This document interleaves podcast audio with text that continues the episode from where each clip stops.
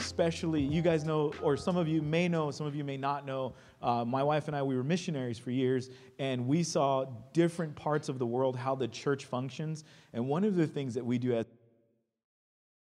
and, and I would say this if you may not have been born in America, but you have an American mindset being here, and it's one of consumerism where we, we love to get what we like.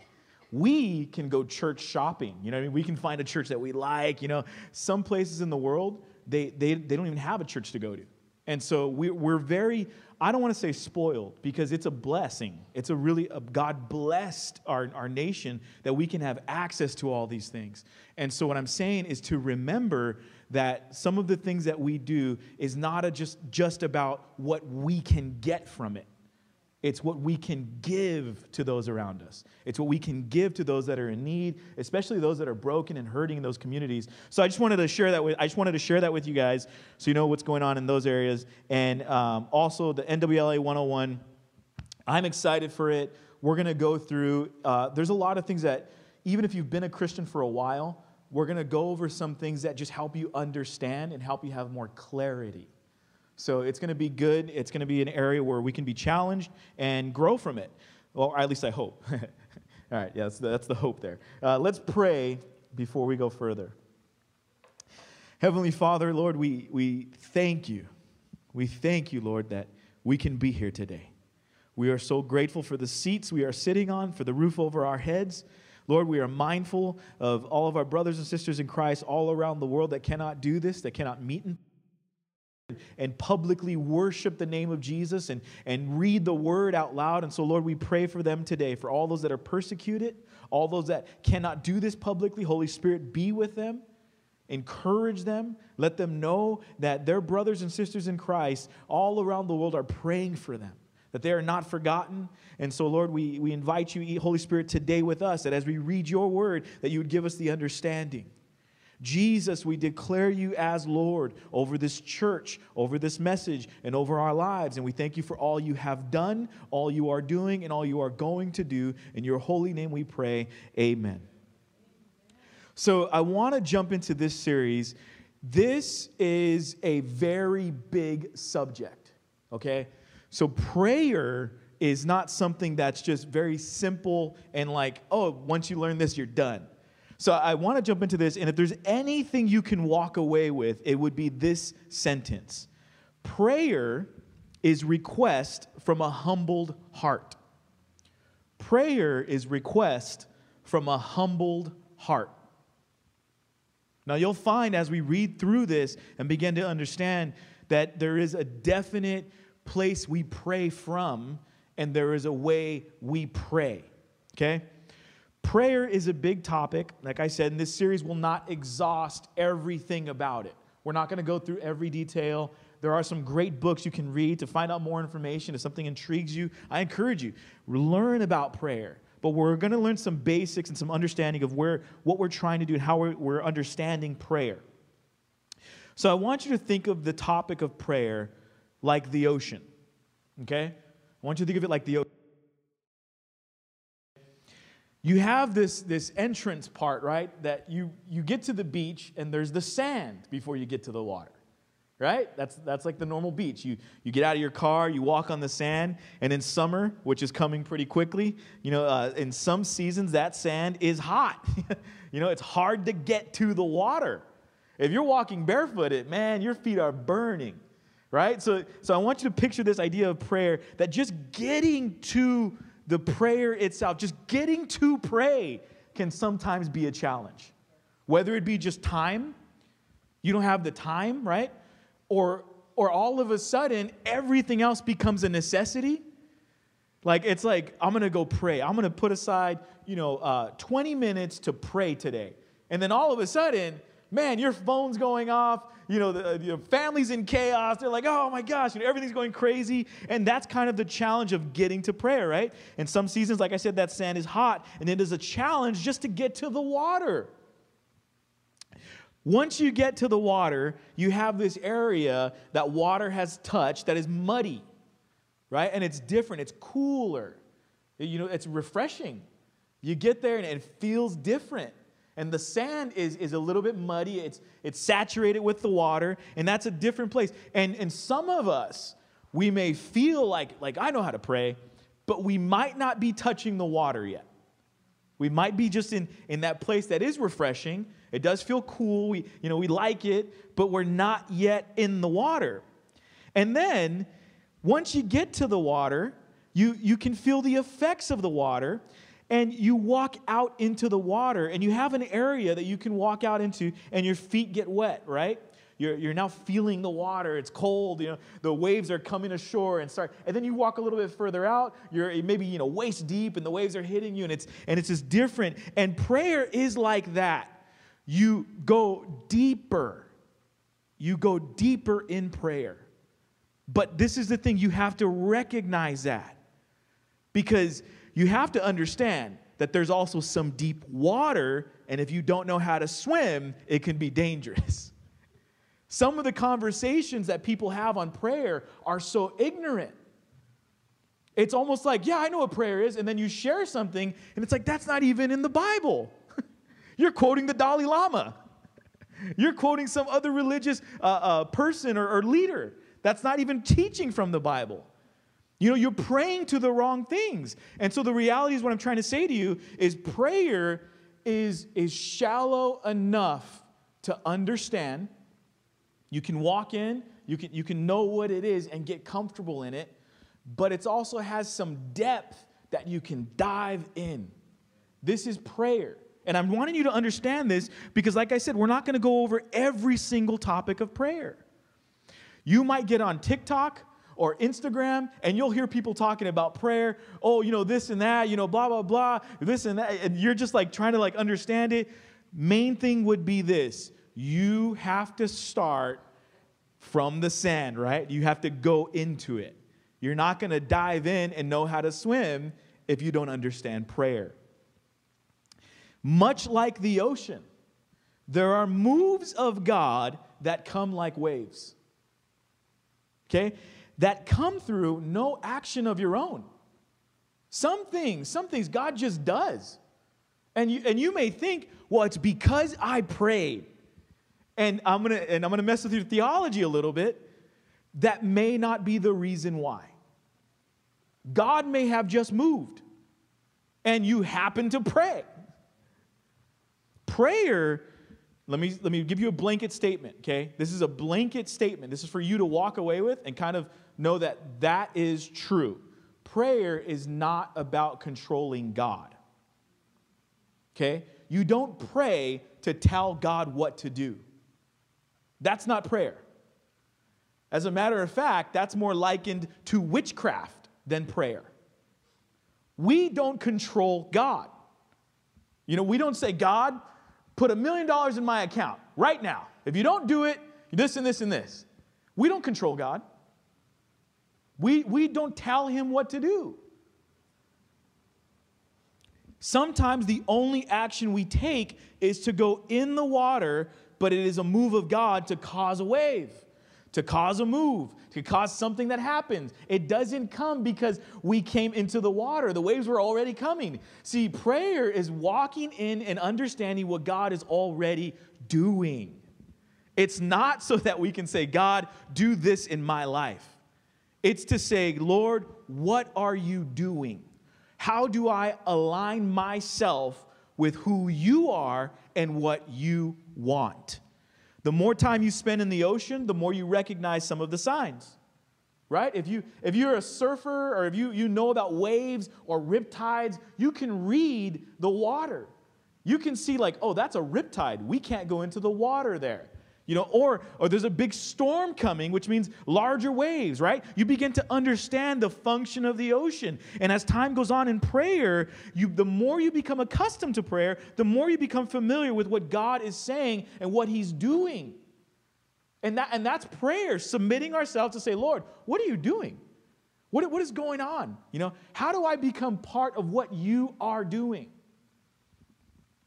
Let's be clear though, okay, before we go further. God is not the ocean. God is not in the ocean. These are just, it's just a metaphor or analogy of prayer, an example. I'm not saying you got to go to the ocean to pray. That's, I'm not saying that, okay? God is not the ocean, God is not in the ocean. It's a metaphor or analogy for prayer. Okay? I want to give to you some quotes here. This is Charles Spurgeon. And the notes are available on the, uh, you can click it in the YouVersion Bible app. It's also available on Instagram. You hit a link there. It, Charles Spurgeon says this It is well said that neglected prayer is the birthplace of all evil. It is well said that neglected prayer is the birthplace of all evil. He also says prayer itself is an art which only the Holy Ghost can teach us. He is the giver of all prayer. Pray for prayer, pray till you can pray. The Holy Ghost can teach us.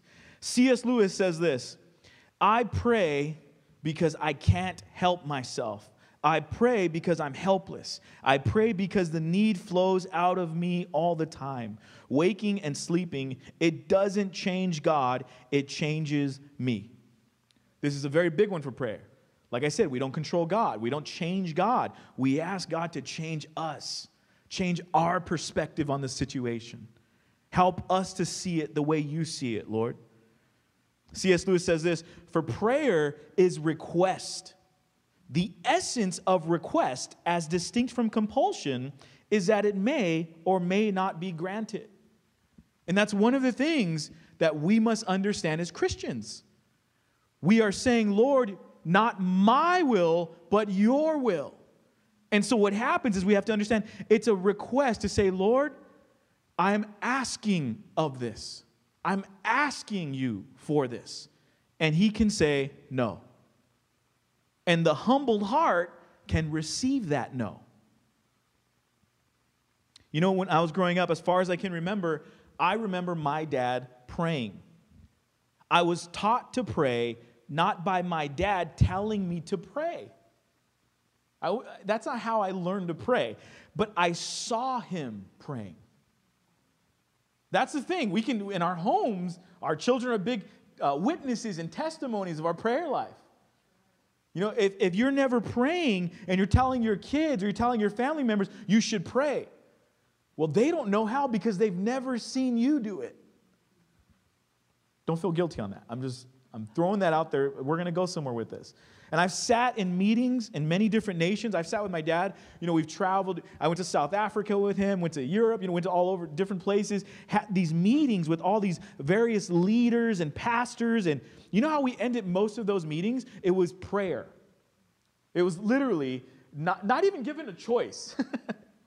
my dad would be talking with them and, and literally, like, and then just starts praying. And everybody that loved Jesus, every single one of them was like, Yes, let's do it.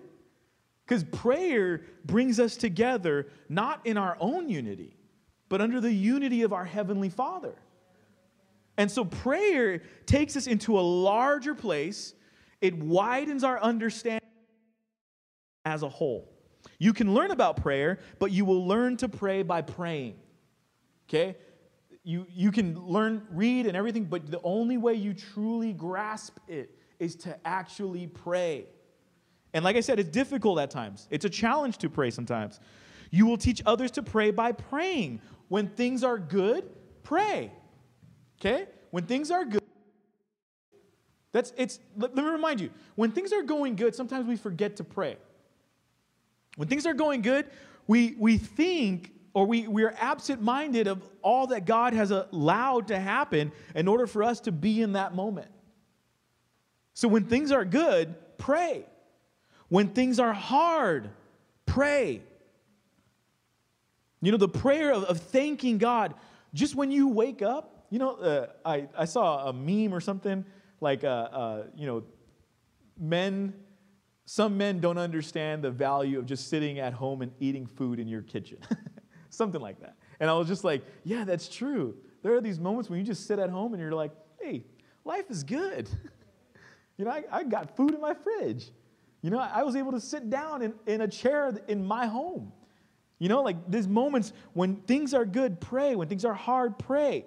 Now, I want you to understand this Jesus did not give us a script of what to pray. And this is the biggest difference between Catholicism and what is uh, mainline Christianity. Catholicism teaches us a script, they give us a prayer to recite. So it's essentially something that we're given a text and we repeat the prayer. And I'm not, I'm not hating on it, but what I am saying, because some most of it does come from the Bible, well, some of it. But what I'm saying is this Jesus himself did not give us a script. He, he gave us, he did not give us what to pray, he gave us how to pray. The Lord's Prayer, most of us are familiar with it or we've, heard it. But what's happened is we've turned it into this repetitious prayer that has no meaning. And again, prayer has depth. If we understood prayer, we would understand that prayer has meaning. so he gave us the formula of how to pray. And as we know, prayer is request from a humbled heart. You can find the Lord's Prayer in two places in the Bible Luke 11, 1 through 4, and Matthew 6, 5 through 14. Now, our text for this whole series is going to be based out of Luke 11, 1 through 4. So we're going to read that. I'm reading New, uh, NASB, New American Standard. It says this It happened that while Jesus was praying in a certain place, when he had finished, one of his disciples said to him, Lord, teach us to pray, just as John also taught his disciples. And he said to them, When you pray, say, Father, hallowed be your name, your kingdom come. Give us each day our daily bread, and forgive us our sins, for we ourselves also forgive everyone who is indebted to us, and do not lead us into temptation. So I want to break this down a little bit. Okay, I want to look at this scripture. It happened that while Jesus was praying in a certain place, when he had finished, one of his disciples said to him, Lord, teach us to pray, just as John also taught his disciples. Let's look at this really quickly, okay? I have a list of scriptures, and we talk about miracles, right? Mark's, Mark 8, 22 through 25. And I just put, it's just a reference. You guys can go read about it later.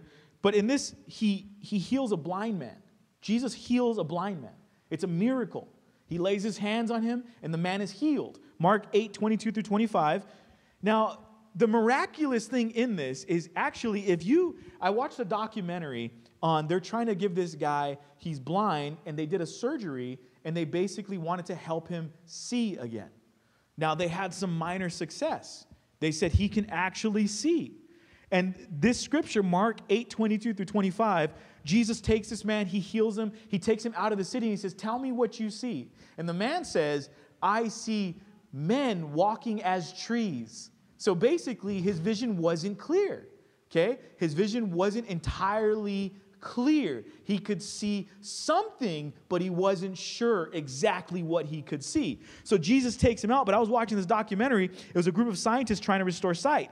They said the technology is easily becoming available in which they can repair retinas. Retinas can be easily repaired. And the other issues that prohibit eyesight. However, the brain is actually trained as we grow.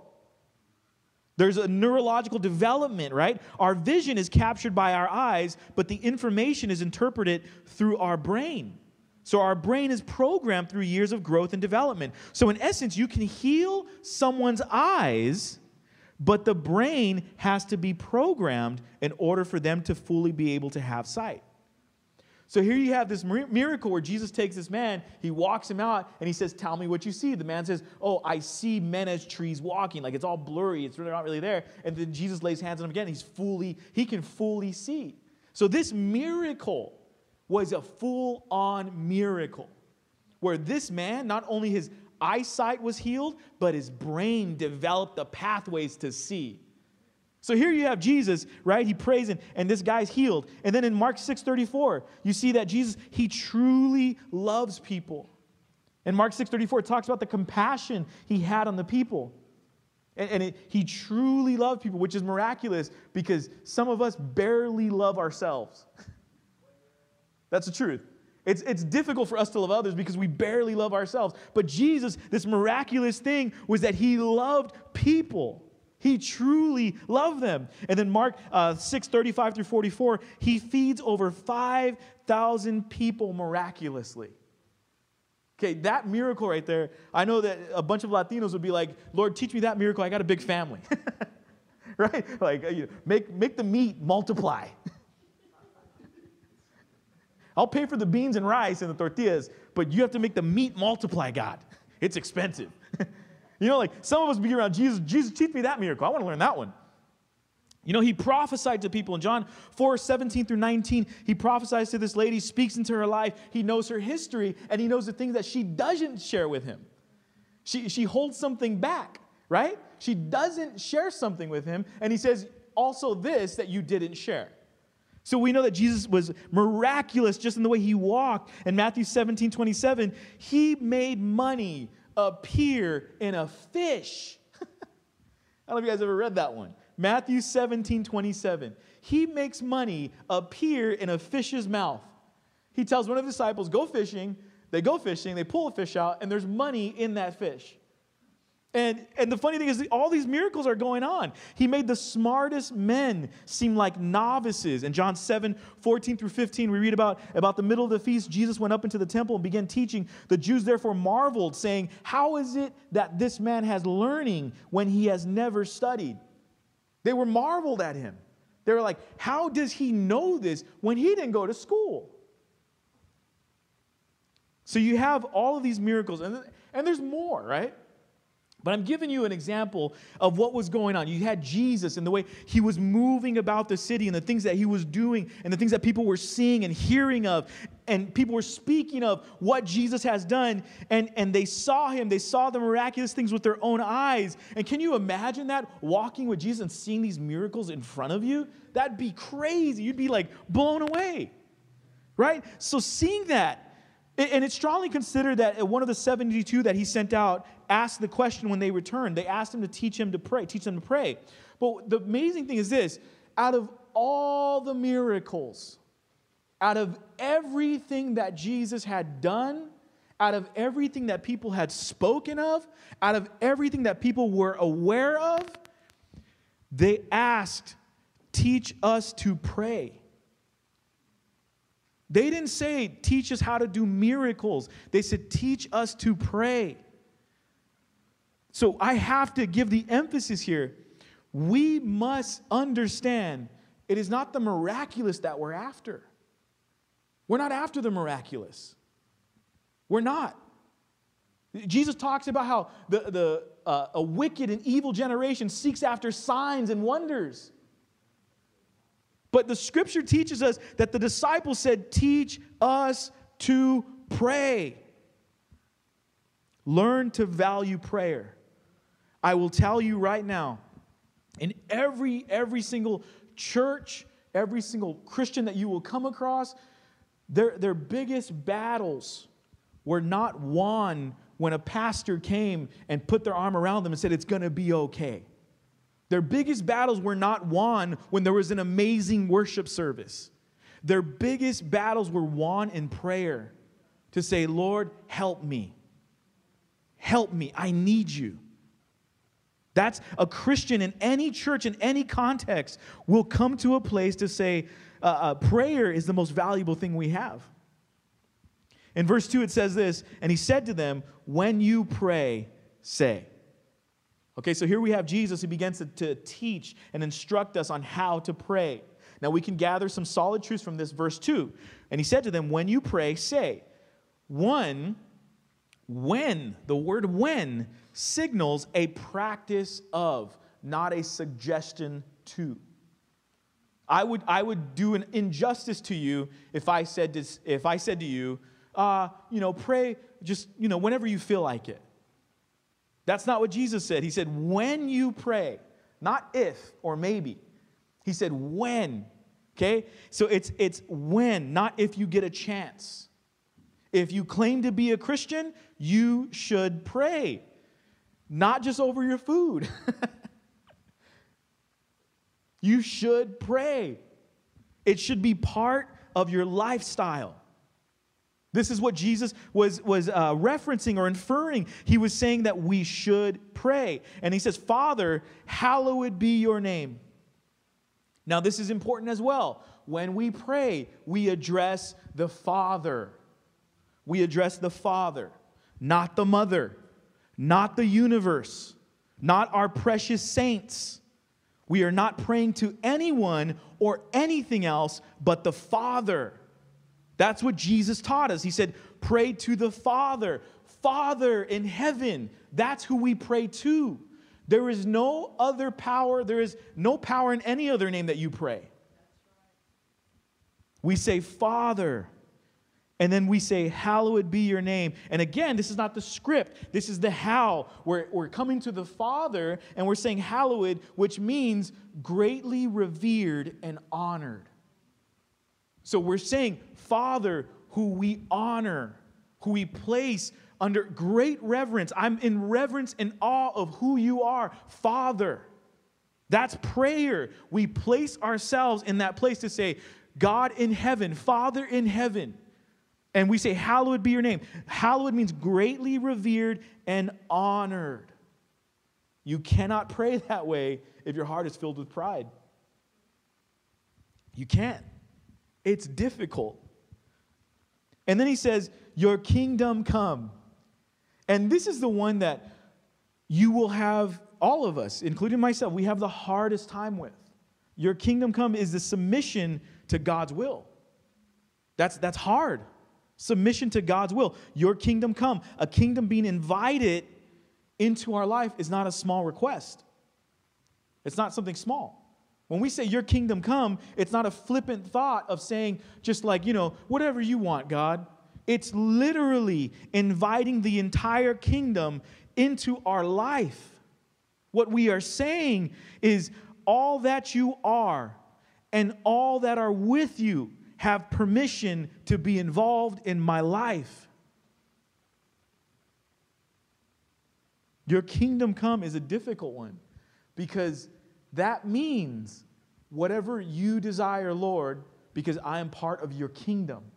I submit to who you are. Verse 3 Give us each day our daily bread. Now, this one is important too because a lot of times what we, I, am I'm, I'm a firm believer in planning and being strategic and approaching life and everything you can do. But the reality is this all of our plans all of our ideas for the future have to be submitted to God. Like if we're planning, you know, uh, you know, this maybe this has happened to you, where maybe you were saving up some money and God spoke to you to give it away. Maybe that's happened to you and God spoke to you to give it away, right? This is something where we're submitting ourselves to, the, to God's will, but then we're looking at Scripture and it says, Give us each day our daily bread. He's saying, pay attention to today. Trust me for today. Give us each day our daily bread. Prayer places us in the present, it places us in the now. Not to say we shouldn't pray for the future, but we should pray for the now. What are the needs now? What are your concerns now or today? not 10 years from now. Prayer places in the now of saying, Lord, I need some help with this now. Lord, I have this now. What do you want me to do with it? We're placing ourselves under the mindset of who our king is and his kingdom. And then verse 4 and forgive us our sins. Now, this one's big. Forgive our sins. This is important because sometimes we forget we're sinners. Sometimes we pray and, and we, we think, I'm going to pray for this person because they're, they're going through it. They're struggling. I'm going to pray for this person because, you know, they're just weak right now. And the reality is this we forget that we ourselves are sinners. And we say, Lord, forgive us of our sins first. And I know you're angry. I know sometimes you can pray the angry prayers. You're like, Lord, get them. You know, get them. you're just angry. You, uh, but you have to stop and say, Lord, I'm sinful. And I know that person, they're, they're horrible, they're sinful. You know, they don't belong in church. You know, you just go off. You it's like a list of why all these things, why they're bad. You know, but the reality is this: you come to that place to say, "Lord, I'm also a sinner, and I don't deserve to be here. I don't deserve to be in Your grace. I don't deserve to be in Your presence. I'm so thankful You saved me." And this is what the Scripture's saying: "And forgive us of our sins." acknowledging before God that we remember and acknowledge that we have sin that tries to creep in daily. But God can forgive us. And that's why we pray every day. We pray, Lord, help us. And it says, For we ourselves also forgive everyone who is indebted to us.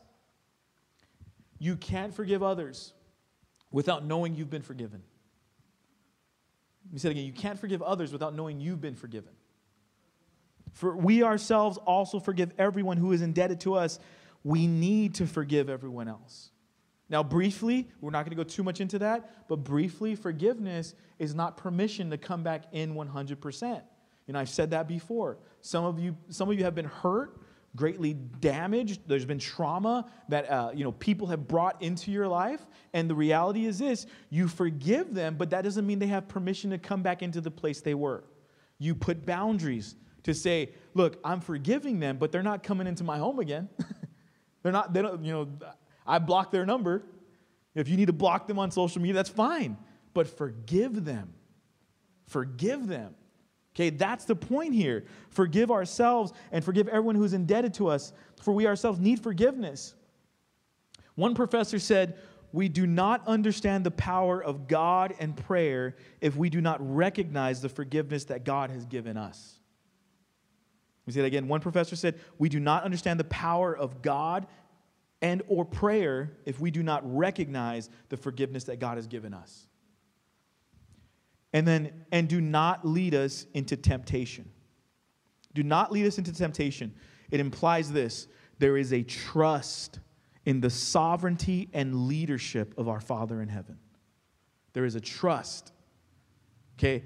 This do not lead us into temptation places us in that place to say, Lord, I'm following you. Please don't lead me in a place that I'll mess up. Help me, Lord.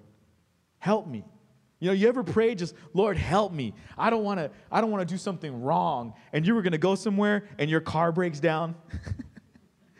and you're like, "Oh, the devil's trying to get me." No, maybe God was saying, "I'm keeping you out of that temptation." You know, there's there's moments in your life where you just say, "Lord, help me to not go into the place that would destroy all that you have done. Help me, Lord. And then, you know, everything goes crazy. you're like, wait a minute, God. no, but I'm saying is you're placing yourself into the sovereignty and trust of who God is and his leadership for our lives. Prayer is request from a humbled heart. Prayer is request from a humbled heart.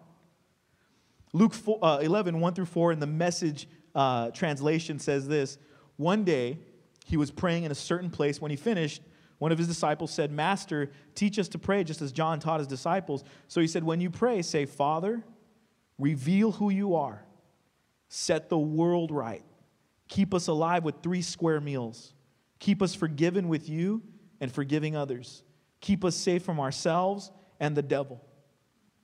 And, and like I said, this isn't a script, but it is a how. It's the formula. Okay? Some of you, you may say, like, I remember the first time I ever heard a lady do that, I tripped out. I was like, what is she doing? I was, I was maybe like 13 years old, and we always like said, like, Heavenly Father. That's how we started praying, right? Heavenly Father. And this lady goes, Dear Papa. And I was like, Papa? Who the heck is Papa? you know? But in her heart, it was really her father. It, that's how she prayed. And I was just like, who's she talking to? Like, I was tripping out. But then as I heard, I was like, man, no, she, she legitimately is talking to our Father in heaven. And what I'm saying to you is as we understand how to pray, we know the formula, we begin to personalize it and say, like, Lord, Father, Heavenly Father. But we have clear theology that helps us in Scripture. It's not Father Jesus, it's not Father Holy Spirit right? It's Father. Father. We're not praying to anybody else. Okay? Billy Graham says this The Christian life is not a constant high. I have my moments of deep discouragement. I have to go to God in prayer with tears in my eyes and say, Oh God, forgive me or help me. This is Billy Graham, one of the most well known evangelists in the world. And this is what he, he quotes on, on prayer. he has to go to God, sometimes with deep discouragement. A guy who's done huge events, sat with the queen, you know, preached to the queen of England. And here he's saying, in prayer, I have my moments of deep discouragement. Understand, you will be discouraged. As a Christian, life is not perfect, all happy, dandy. Things are, you know, flowers in the field, everybody's holding hands and singing songs. Sometimes it's hard, you're discouraged, you feel empty, you feel broken, you feel like, why, God? Why? And you go to Him in prayer. You go to Him in prayer. Charles Spurgeon says this true prayer is neither a mere mental exercise nor a vocal performance. It is far deeper than that. It is spiritual transaction with the creator of heaven and earth. Oswald Chambers says this prayer does not fit us for the greater works, prayer is the greater work. We think of prayer as a common sense exercise of our higher powers in order to prepare us for God's work. In the teaching of Jesus Christ, prayer is the working of the miracle of redemption in me, which produces the miracle of redemption in others by the power of God. Let me say it like this the, the, the course of a service, like so, the way we do church, okay, we, we come together, we open up in prayer, we do our worship, we do a, a fellowship time of, of, just connecting, and then we come back, we do some announcements, and then we have the sermon, and then we have what's uh, the ending, the invitation time. This is a time of prayer. This is one of our most valued times. One of our most valued times. Because it's all leading up to that moment. That's why Pastor Menchaca usually does it.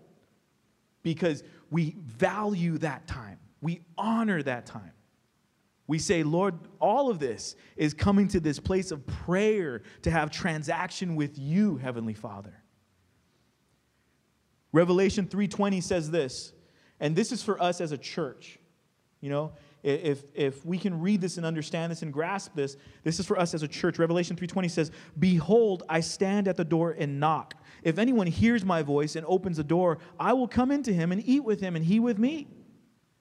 This, this is an important scripture because what happens is this is usually referenced in salvation. We, we hear this that, that God's wanting to be in communion with you, to be in community with you, to walk and talk with you. But this, he says, it's, it's more about the church. This, this was written to the church in Laodicea. The church in Laodicea was given this text that God stands outside. Can you imagine Eh, understand something. We can have a church. We can have church and God standing outside. And, and he says, If anyone hears my voice and opens the door, I will come into him and eat with him and he with me. A healthy church is in fellowship with God. He's not knocking outside, waiting for someone to hear him and let him in. A healthy church has opened the door and said, Lord, we, we want you in with us. In the message version, it says this uh, in verse 20 through 21 Look at me. I stand at the door. I knock.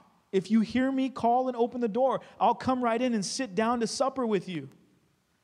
Conquerors will sit alongside me at the head table, just as I, having conquered, took the place of honor at the side of my Father. That's my gift to the conquerors. Jesus, he, he's there in this place. God's standing outside the door saying, Let me in with you. And how do we let him in? Not just into our church, but into our lives. We pray. We pray. Two things that you'll grow with. Two things, if you put them together and walk daily with them prayer and the Bible. If you read your Bible every day and you pray every day, you will grow. There's other areas that, that go along with that, especially community with other believers. That's part of what the Bible teaches you. But those two things coupled together, if you walk in confidence, knowing that God in heaven has put these things so that we can grow and be good Christians, we will understand He doesn't have to knock at our front door at home. He'll come in and sit with us. That's what he says. I'll come in. You know, if you hear me call and open the door, I'll come right in and sit down to supper with you. Now, it's not a literal translation of like he's going to come sit down, you know, have food with you. But what he's saying is, I'll come in and I'm going to be there with you guys. I'm going to, I'm going to be there with you. And prayer as a request from a humbled heart is, is desiring that. That's, that's all of us here today. If you don't desire that fellowship or communion with our Heavenly Father, uh, with Jesus, and with the Holy Spirit in our homes, if we don't desire these things, we're aiming at the wrong things. We're desiring the wrong things. You can't make a request from God while being prideful. You can't submit to God's will and His plan if He is not your Lord and Savior. You can't forgive others without remembering how you were forgiven. I'm going to ask Brother Melvin to come back up. I, I want, let's stand.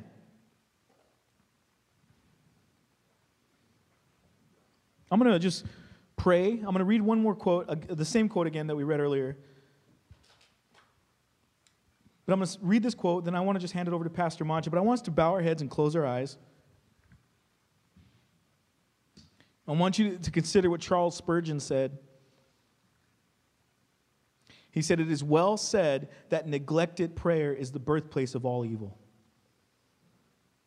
I can tell you right now, when you fail to pray, you fail to have relationship with our heavenly Father. And this is the place that you will be hurt.